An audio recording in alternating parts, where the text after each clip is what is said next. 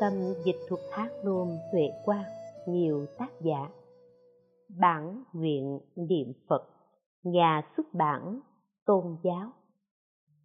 Nguyên chủng diễn đọc. Niệm Phật chắc chắn vạn sanh. Nguyên tác Pháp Sư Huệ Tịnh, Diệu Nguyên Dịch. Phần đọc tiếp theo Sáu nhỏ. Ba đoạn văn nói về hai tầng nhân quả là yếu chỉ của Kinh A-di-đà. 6.1 Kinh văn Tổ sư giải thích chú giải. 6.1.1 Kinh văn, Bất khả vì thiểu thiện căn phước đức nhân duyên đắc sanh bị quốc văn thuyết a di đà phật. Chấp trì danh hiệu nhược nhất nhật.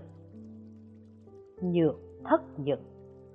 Nhất tâm bất loạn, kỳ nhân lâm mạng chung thời, a di đà phật, giữ chư thánh chúng, hiện tại kỳ tiền, thị nhân chung thời, tâm bất điên đảo, tức đắc vạn sanh a di đà phật cực lạc quốc độ không thì đem chút ít thiện căn, phước đức, nhân duyên mà được sanh về cõi nước kia. Nghe nói về đức phật a di đà rồi chấp trì danh hiệu hoặc một ngày cho đến hoặc bảy ngày, nhất tâm bất loạn. Người ấy khi sắp mạng chung, đức phật a di đà cùng chư thánh chúng hiện ra trước mắt người ấy người này khi mạng chung, tâm không điên đảo, liền được vãng sanh về thế giới cực lạc của đức phật a di đà 6.1.2 Tổ sư giải thích. Trong Pháp sự tán Đại sư Thiện Đạo giải thích đoạn kinh này như sau. Cực lạc vô vi, niết bàn giới. Tùy duyên tạp thiện khủng nan sanh. Cố tử như lai tuyển yếu pháp, giáo niệm di đà chuyên phục chuyên. Thất nhật, thất dạ tâm vô gián, trường thời khởi hạnh bội giai nhiên. Lâm chung thánh chúng trì hoa hiện, thân tâm dũng dược tọa liên hoa. Tọa thời tức đắc vô sanh nhẫn, nhất niệm ninh tương chí phật tiền pháp lữ tương y cánh lai trước, chứng đắc bất thoái, nhập tam hiền. Nghĩa là, cực lạc là phu vi niết bàn, tùy duyên tạp thiện khó vãng sanh. Cho nên như lai chọn pháp yếu, dạy niệm di đà chuyên lại chuyên. Bảy ngày bảy đêm không gián đoạn, hành trì lâu dài gấp bội thêm lầm chung thánh chúng mang hoa đến, thân tâm hớn hở ngồi tòa sen. Ngồi rồi liền đắc vô sanh nhẫn, một niệm liền sanh ở trước phật. Pháp lữ cùng nhau mang y đến, chứng được bất thoái nhập tam hiền. 6.1.3 Chú giải không thể đem chút ít thiện căn phước đức nhân duyên mà được sanh về cõi nước kia. Đa số người ta đều cho rằng, người tu hành cần phải phát tâm bồ đề, rộng tu lục độ vạn hạnh, hành thiện tích đức thì mới là đa thiện căn, đa phước đức mà không biết rằng chỉ cần chấp trì danh hiệu tức là đa thiện căn, đa phước đức. Chấp trì danh hiệu nhất tâm bất loạn. Phần nhiều người ta thường đem quan điểm của thánh đạo môn ra để xuyên tạc cái nghĩa chân thật nhất tâm bất loạn của pháp môn tịnh độ. Vốn là pháp môn đặc biệt, họ cho rằng nhất tâm bất loạn nghĩa là người niệm phật phải đạt đến công phu sâu dày chứng nhập tam muội, hoặc phục đoạn phiền não mà họ không biết rằng chấp trì danh hiệu chính là tâm tin nhận di đà cứu độ, niệm xưng di đà danh hiệu. Nhất tâm, nghĩa là không có hai tâm. Không hai chính là chuyên bất loạn, tức là không tạp loạn. Không tạp loạn cũng là chuyên thế nên, đại sư thiện đạo giải thích chấp trì danh hiệu nhất tâm bất loạn, nghĩa là niệm phật di đà chuyên lại chuyên cho nên, bất luận người nào chỉ cần suốt đời hoặc một ngày hoặc bảy ngày, cho đến mười niệm hoặc một niệm chuyên niệm danh hiệu a di đà phật, nguyện vãng sanh về thế giới cực lạc.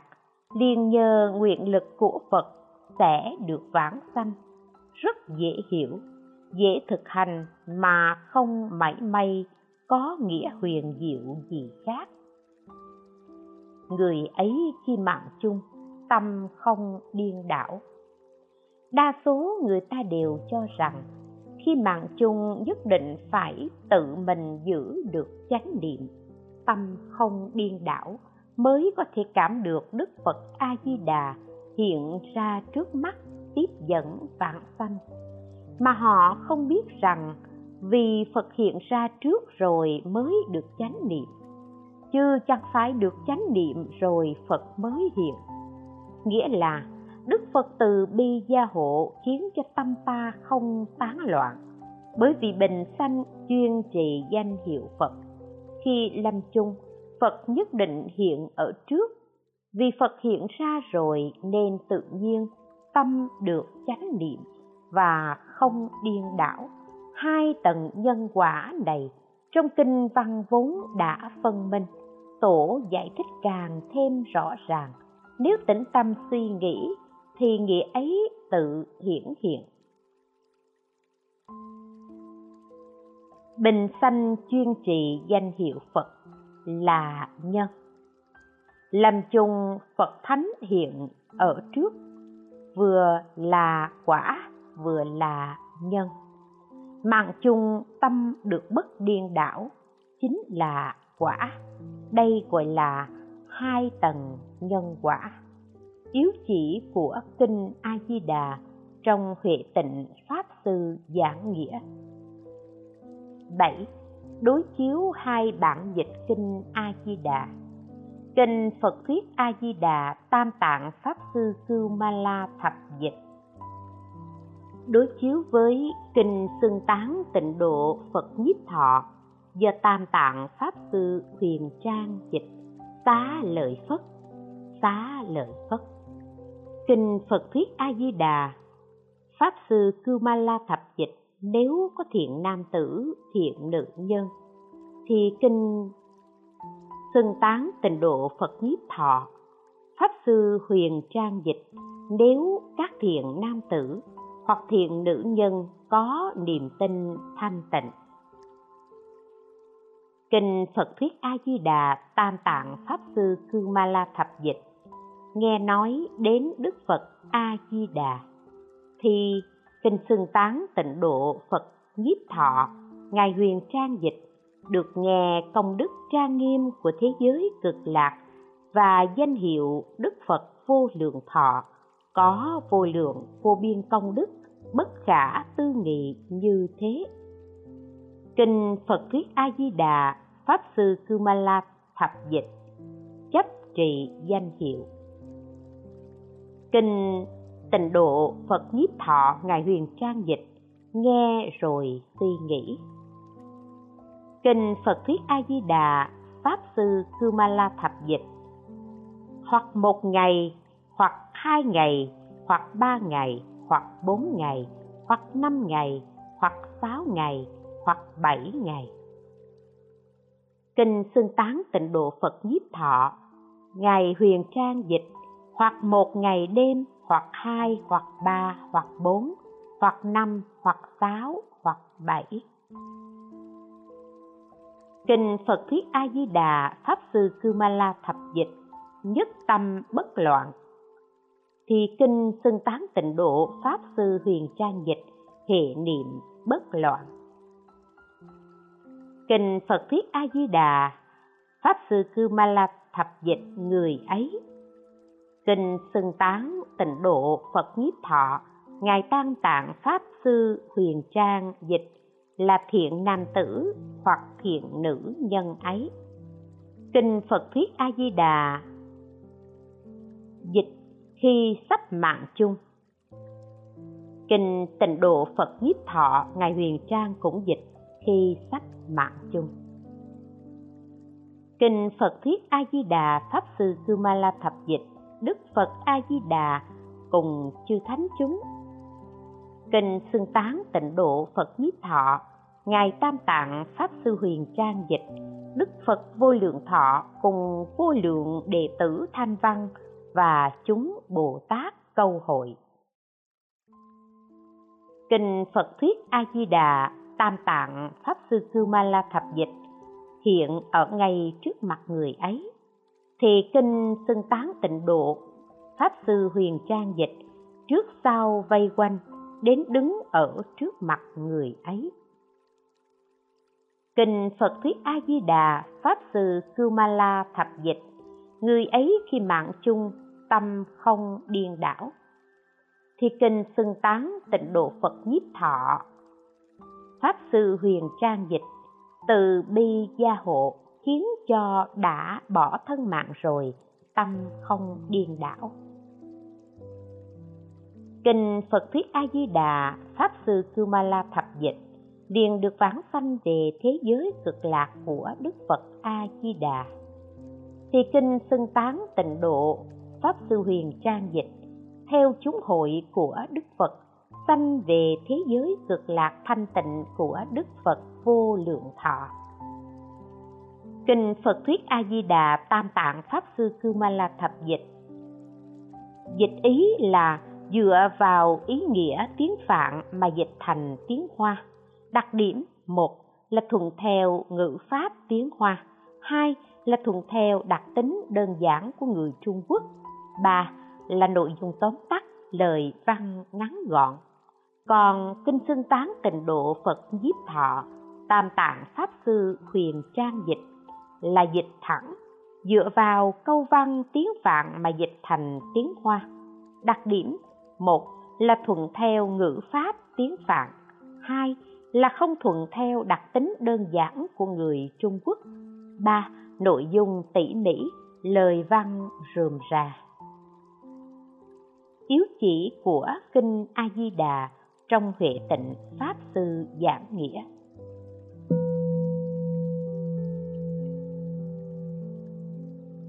Tám. Chúng sanh trong biển khổ. Đại sư đàm loan là một người chân thật tu hành. Trong phần đầu của kệ tán a di đà phật, ngài nói, ngã tùng vô thỉ tuần tam giới. Vi hư vọng luân sở hồi chuyển. Nhất niệm nhất thời sở tạo nghiệp. Túc hệ lục đạo trệ tam đồ nghĩa là ta từ vô thỉ theo tam giới, bị luân hồi hư vọng, xoay chuyển. Mỗi giây, mỗi phút đều tạo nghiệp, đủ trói trong lục đạo tam đồ. Đại sư đàm loan nói, ta từ vô thủy đến nay đều tạo nghiệp trong tam giới, nghĩa là bị luân hồi trong ba cõi dục giới, sắc giới và vô sắc giới. Cho nên nói ta từ vô thủy theo tam giới, bị luân hồi hư vọng xoay chuyển. Tam giới nghĩa là lục đạo luân hồi. Mà lục đạo luân hồi thì hư vọng không chân thật. Nhưng chúng ta cứ thản nhiên ôm cái hư vọng cho là chân thật, nên một khi đã ở trong luân hồi rồi thì bị lưu chuyển không bao giờ ngừng nghỉ. Mãi đến tận hôm nay, chúng ta vẫn mỗi giây, mỗi phút đều tạo nghiệp, đủ để trói buộc trong lục đạo tam đồ. Mỗi giây, mỗi phút cũng là tâm tâm niệm niệm. Hiện tại tâm tâm niệm niệm đều tạo nghiệp. Tuy nói nghiệp có thiện nghiệp và ác nghiệp nhưng ngài đàm loan nói, nghiệp này đủ để trói buộc chúng ta trong lục đạo, tam đồ, nghĩa là đều ở trong ba đường ác. Ý của đoạn văn này nói, đại sư đàm loan, tự nhận mình là một phàm phu tạo tội, tạo nghiệp. Nghiệp mà ngài đã tạo trong từng sát na không phải là thiện nghiệp mà là nghiệp ở trong ba đường ác đức phật thích ca mâu ni nói, lục đạo là biển khổ, biển này rõ ràng là không bờ cũng không đáy. Sự luân hồi trong lục đạo không có giới hạn cũng không có kết thúc. Chúng ta thường trồi lên, hợp xuống trong lục đạo. Trồi lên nghĩa là ở trong biển này thỉnh thoảng chúng ta được sanh làm người. Chợt vô đầu lên trong khoảng mấy hơi thở, rồi lại chìm xuống. Ngay cả đại sư đàm loan cũng tự nhận mình là một chúng sanh trồi lên hợp xuống trong tam ác đạo, huống chi chúng ta. Ngài sống vào thời nam bắc triều, vua lương vũ đế phải hướng đến ngài đảnh lễ và tôn xưng ngài là bồ tát loan, vua của bắc triều, bắc ngụy, thì tôn xưng ngài là thần loan. Người như vậy mà tự nhận mình là một chúng sanh tội ác thì huống gì chúng ta? Chúng ta không có một chút năng lực, cơ hội nào để thoát khỏi lục đạo. Vì thế, nếu không có đức phật a di đà đã vì chúng ta mà phát ra điều nguyện thứ 18 thì chúng ta sẽ vĩnh viễn bị luân hồi trong lục đạo, không có ngày ra khỏi. Chúng sanh khởi tâm động niệm như thế nào? Kinh tịnh độ bồ tát nói. Nhất nhân, nhất nhật trung, bát ức tứ thiên niệm niệm niệm chi sở vi, giai thị tam đồ nghiệp nghĩa là một người trong một ngày tám vạn bốn nghìn niệm. Hành vi trong mỗi niệm đều là nghiệp tam đồ. Mỗi người trong một ngày có bao nhiêu ý niệm? Có tám vạn bốn nghìn ý niệm. Đây không phải là con số, mà là một thứ biểu pháp. Cũng có nghĩa là vô lượng vô biên số ý niệm không thanh tịnh hành vi của những ý niệm này không phải giúp cho chúng ta được sanh làm người, sanh lên thiên đường hay thoát ly lục đạo luân hồi, mà trái lại đều là tạo nghiệp trong tam độ địa ngục ngạ quỷ xuất sanh. Tâm niệm của chúng ta rõ ràng là như vậy, nghĩ đến mà kinh hoàng, cho nên kinh địa tạng nói nam diêm phụ đề chúng sanh, cử chỉ động niệm, vô bất thị nghiệp, vô bất thị tội. Chúng sanh trong cõi nam diêm phù đề, cử chỉ động niệm không gì chẳng phải là nghiệp, không gì chẳng phải là tội. Nghĩa là, chúng ta khởi tâm động niệm, tất cả ngôn ngữ, hành vi của ba nghiệp, thân, khẩu, ý đều là nghiệp đều là tội. Kinh địa tạng lại nói, nghiệp lực thậm đại, năng địch tu di, năng thâm tự hải, năng chướng thánh đạo. Nghiệp lực rất lớn, có thể sánh với núi tu di, có thể sâu rộng như biển, có thể làm chướng ngại thánh đạo. Nghiệp lực của chúng sanh có thể sánh bằng núi tu di tu di là ngọn núi cao nhất trong vũ trụ.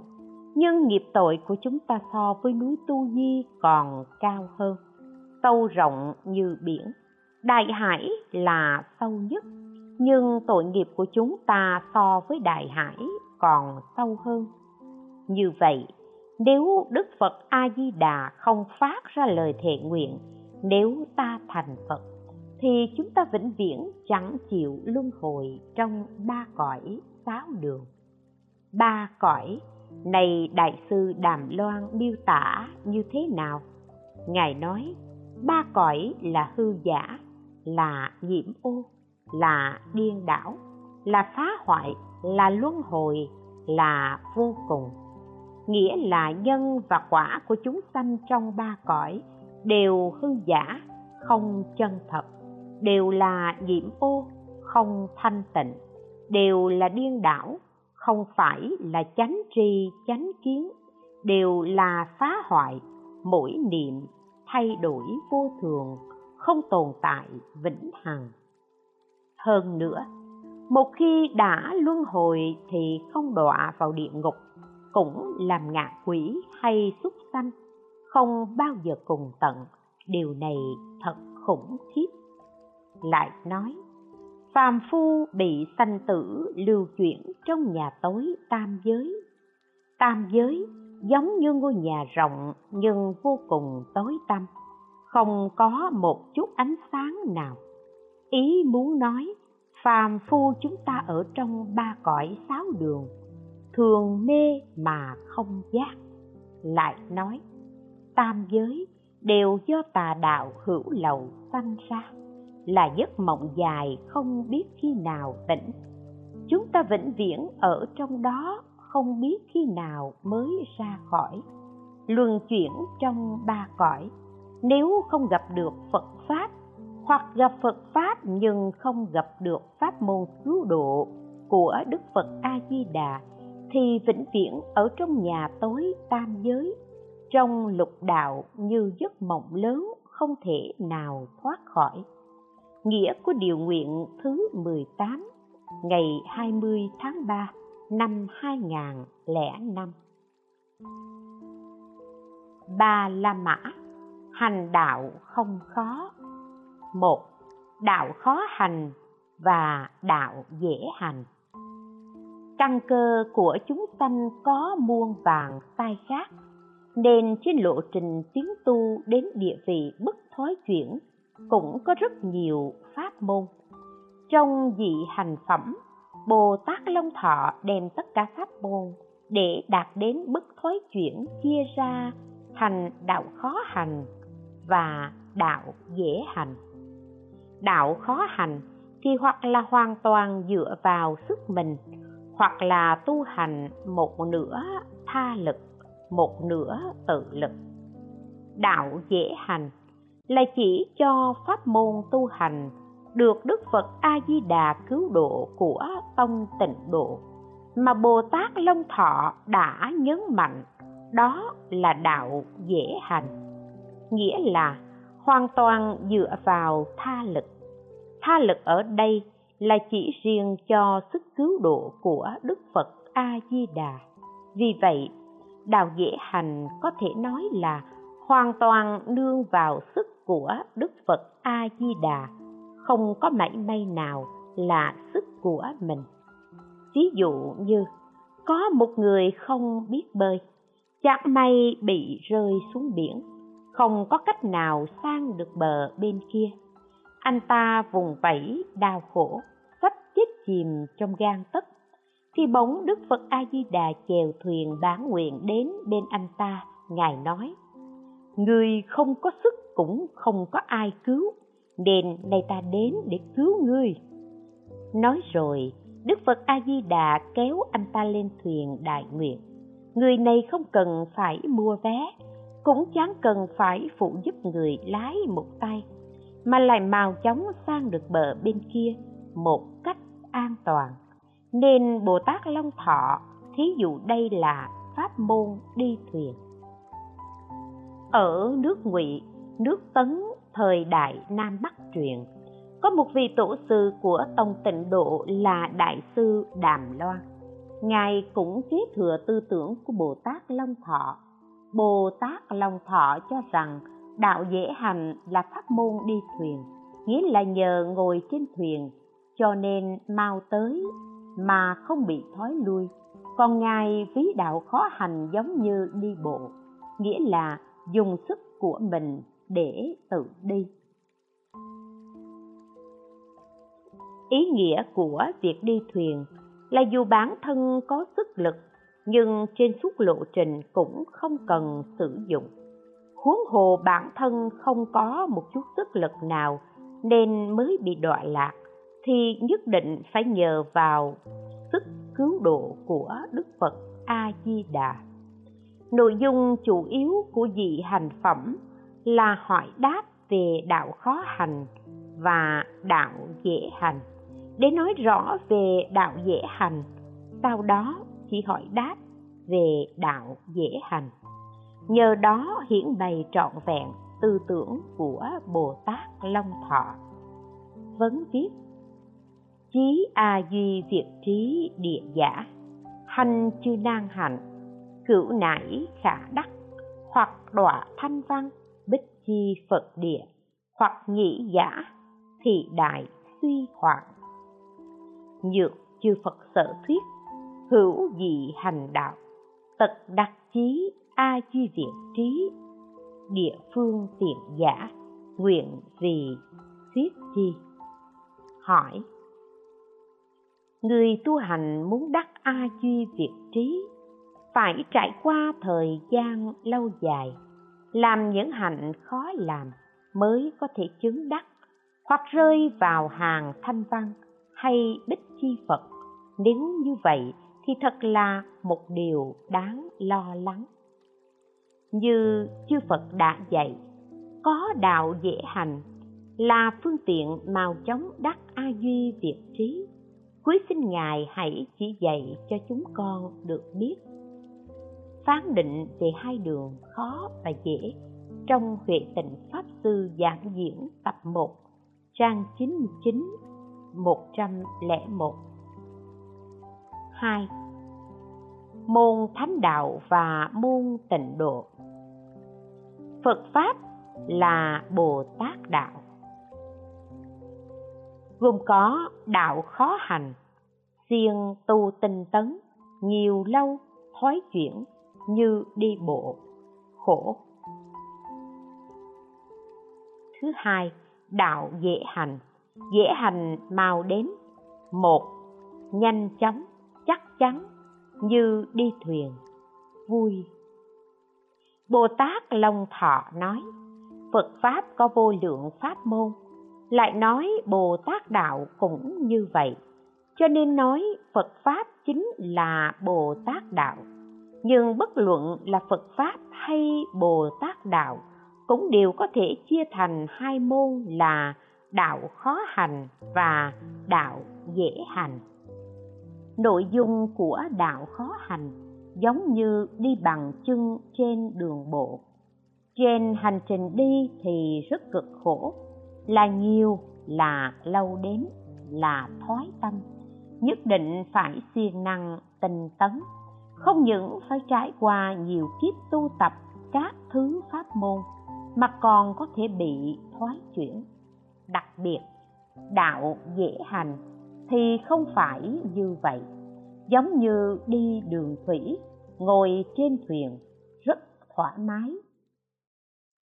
Không những rất dễ đi, mà lại mau đến là một, là nhanh, là chắc chắn một nghĩa là chỉ cần chuyên nhất xưng niệm danh hiệu đức phật a di đà mà không cần phải nhờ vào các công đức khác để hồi hướng. Chỉ cần nhất hướng chuyên xưng a di đà phật là đủ rồi. Hơn nữa, kết quả lại nhanh chóng, thành tựu ngay trong hiện tại, đồng thời chắc chắn vãng sanh một trăm phần trăm, không còn bị thoái chuyển. Phật Pháp Có hai Một môn thánh đạo, đạo khó hành, tự lực, bậc thánh, tu hành, tu các hành, ví như đi bộ, khổ, nhiều, lâu, thói chuyển, chứng quả bất định. Thứ hai là môn tịnh độ, hành đạo dễ hành, tha lực, phàm phu, tính tâm, tinh niệm Phật ví như đi thuyền, vui, một, nhanh, siêu việt, vãng sanh, quyết định. Bồ tát long thọ đem toàn bộ giáo pháp của đức phật chia thành hai môn là đạo khó hành và đạo dễ hành. Đại sư đàm loan tiến thêm một bước, phân tích thành tự lực và tha lực, kế đến đệ tử của đại sư đàm loan là đại sư đạo xước. Tiếp tục phân ra thành môn thánh đạo và môn tịnh độ. Đại sư đạo xước cho rằng, môn thánh đạo nhất định phải buộc thuộc căn cơ bậc thánh mới có thể tu hành. Còn môn tịnh độ thì không nhất định phải là căn cơ bậc thánh, mà chúng sanh chỉ cần tin nhận di đà cứu độ, chuyên xưng di đà phật danh nguyện sanh di đà tịnh độ thì sẽ được vãng sanh về cõi tịnh độ của đức phật a di đà và thành phật. Tóm lại, toàn bộ phật pháp có thể chia làm hai môn môn thánh đạo và môn tịnh độ. Môn thánh đạo là đạo khó hành, nó thuộc về tự lực, chỉ căn cơ bậc thánh mới có thể tu được luận về tu hành là phải tu như thế nào, nghĩa là giống như đi bộ, cho nên là khổ, là nhiều, là lâu, là thói lui. Đã có thói chuyển thì việc chứng quả bất định. Còn môn tịnh độ thì thế nào? Là đạo dễ hành, là tha lực, tất cả phàm phu đều có thể tu được, nghĩa là nói tâm tin vào pháp môn cứu độ tin như thế nào? Tin vào pháp môn niệm phật, chuyên nhất niệm phật thì giống như đi đường thủy nhờ thuyền, cho nên là vui, là duy nhất, là nhanh, là chắc chắn mà vãng sanh, quyết định. Môn thánh đạo và môn tịnh độ đều là phật pháp, đạo khó hành, và đạo dễ hành cũng là phật pháp tự lực và tha lực cũng đều là phật pháp. Cho nên, chúng ta không thể nói rằng phải dũng mãnh tinh tấn tu hành mới là phật pháp.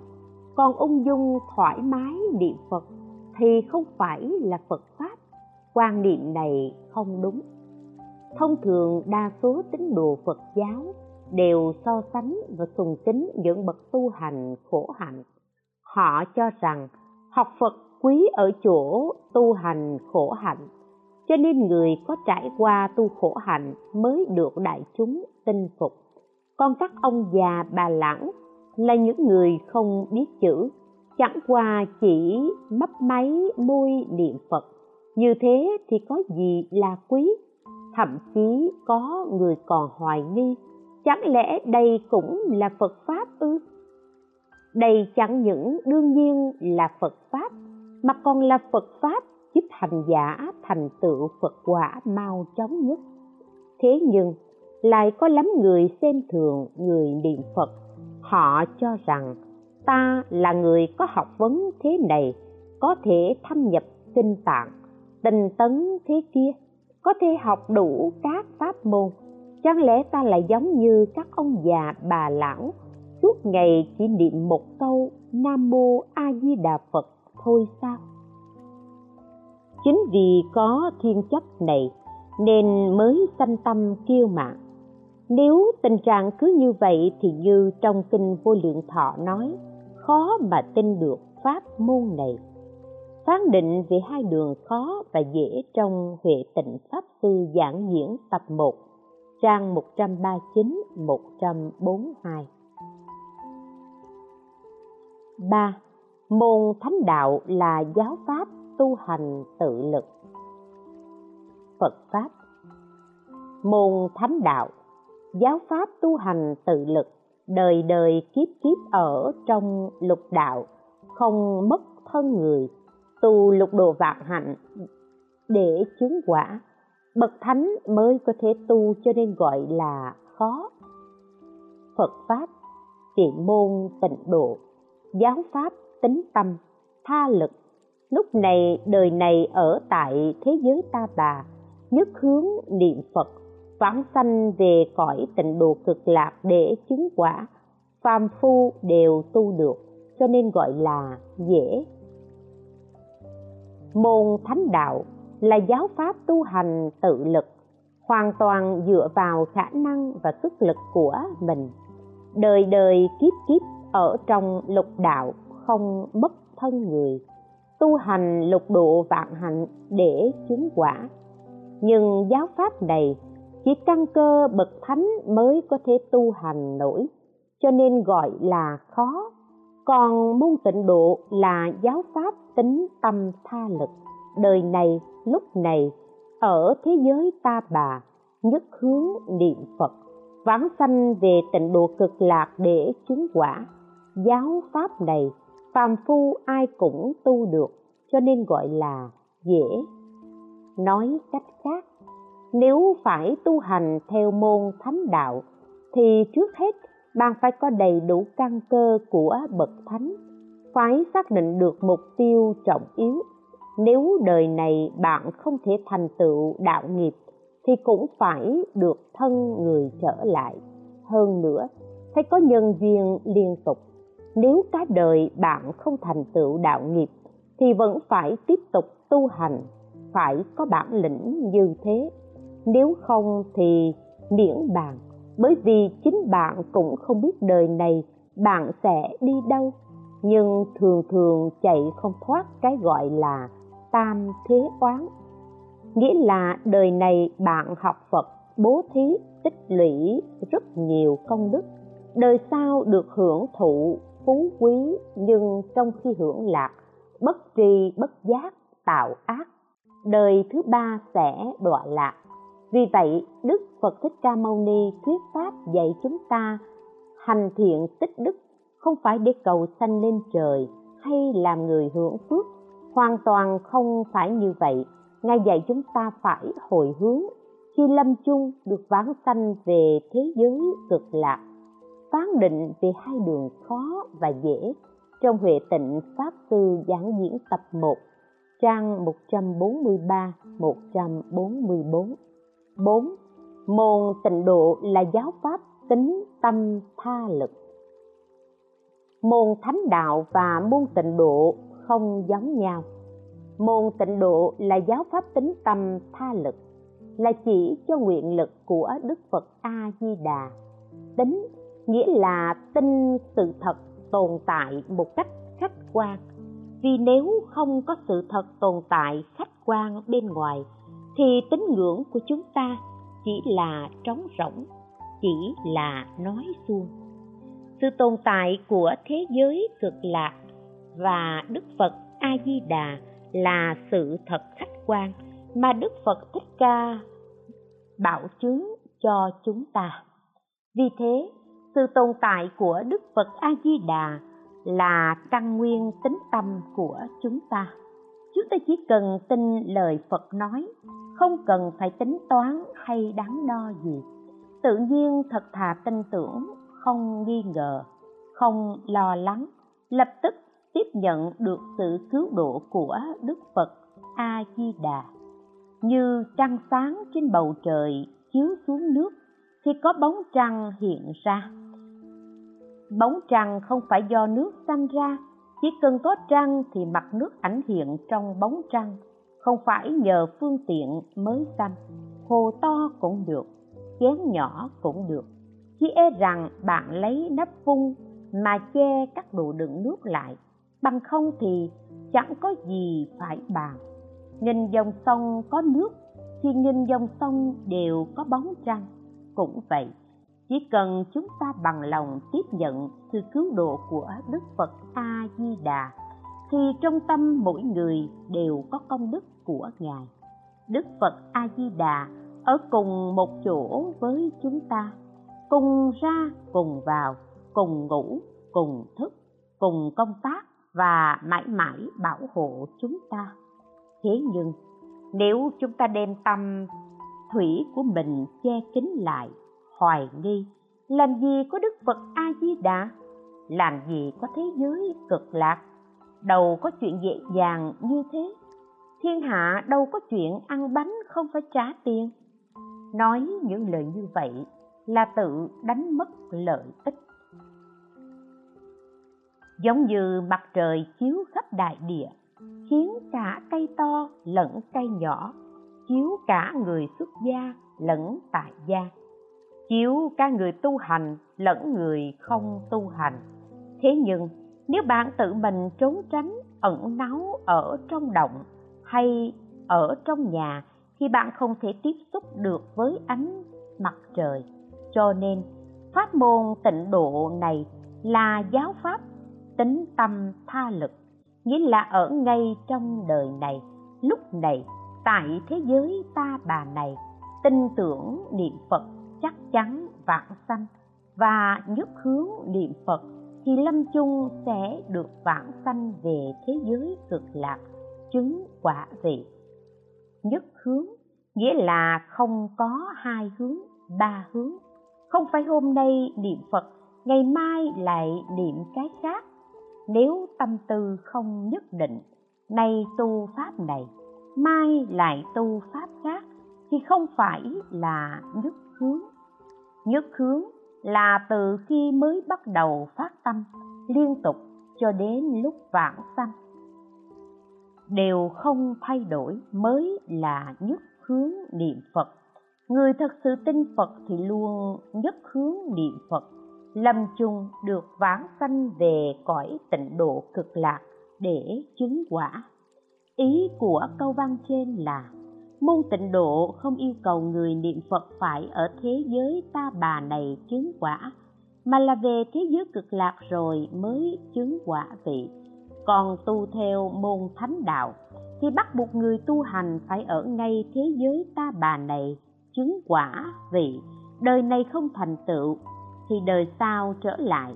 Đời sau nếu không thành tựu, thì đời sau nữa trở lại tiếp tục tu hành liên tục cho đến khi chứng quả. Chúng ta không làm được như vậy. Nghĩ đến con đường phải trải qua nhiều đời, nhiều kiếp khổ tu. Là nhiều, là lâu, là thói chuyển. Của đạo khó hành, mà bản thân thì hoàn toàn không có một chút năng lực nào. Hơn nữa, nghĩ đến đức phật a di đà đã chuẩn bị đầy đủ cho chúng ta rồi về đến thế giới cực lạc rồi mới chứng quả vị. Việc này thì mọi người thiện, ác, phàm phu, ai ai cũng có thể làm được.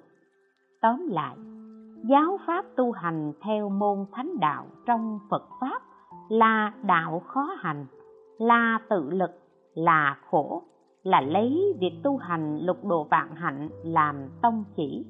Còn môn tịnh độ là giáo pháp tính tâm là tinh phật, là đạo dễ hành, là tha lực, là vui, là lấy tính nguyện chuyên xưng danh hiệu phật làm tông chỉ. Phật pháp gồm có môn thánh đạo, giáo pháp tu hành, đạo khó hành, là tự lực, khổ, lấy tu hành lục độ vạn hạnh làm tông chỉ. Phật pháp lại là môn tịnh độ giáo pháp tính tâm đạo dễ hành là tha lực vui lấy tính nguyện chuyên xưng danh hiệu phật làm tông chỉ phán định về hai đường khó và dễ trong Huệ Tịnh Pháp Sư giảng diễn tập 1, trang 144 147. 5. Lời của Đại sư Thiện Đạo được chứng thật. Đại sư Thiện Đạo 613-681 sống vào đời đường ở chùa Tây Kinh thuộc đất Trường An đã từng cùng với Pháp Sư Kim Cang so sánh niệm Phật xem hơn kém ra sao. Đại sư Thiện Đạo ngồi lên tòa cao phát nguyện. Y cứ vào rất nhiều kinh điển đại thừa của Đức Phật nói, niệm Phật được phát sanh tịnh độ, bất luận là người lúc bình thường học Phật, cả đời niệm Phật hay là người mới khi niệm Phật được mấy ngày thậm chí là người lúc sắp chết mới biết niệm Phật. Chỉ niệm được 10 tiếng hoặc một tiếng A-di-đà Phật, nương vào Phật lực, đều nhất định được vãng sanh về thế giới cực lạc. Nếu lời nói này là chân thật, tuyệt đối không lừa dối. Chúng sanh thì xin cho toàn bộ tượng phật trong chùa đều phóng ánh sáng để làm chứng. Nếu pháp môn niệm phật này là giả dối, chẳng qua là chư phật nói những lời dụ dỗ để đánh lừa chúng sanh, chứ thực ra đều không thể vãng sanh tịnh độ. Nếu như vậy thì đại sư thiện đạo tôi lập tức đọa vào đại địa ngục ngay ở trên tòa này. Chịu đau khổ vĩnh viễn không có ngày ra khỏi. Sau khi nói lời ấy xong, đại sư thiện đạo cầm gậy như ý chỉ vào các tượng phật trong chùa. Lập tức, sự việc bất khả tư nghị đã diễn ra. Đó là toàn bộ tượng phật đều phóng ánh sáng lớn. Niệm phật kính do đạo kính và đại sư thiện đạo biên tập vào đời đường. Lợi ích thù thắng của việc niệm phật trong niệm phật cảm ứng lục tập 1 trang 70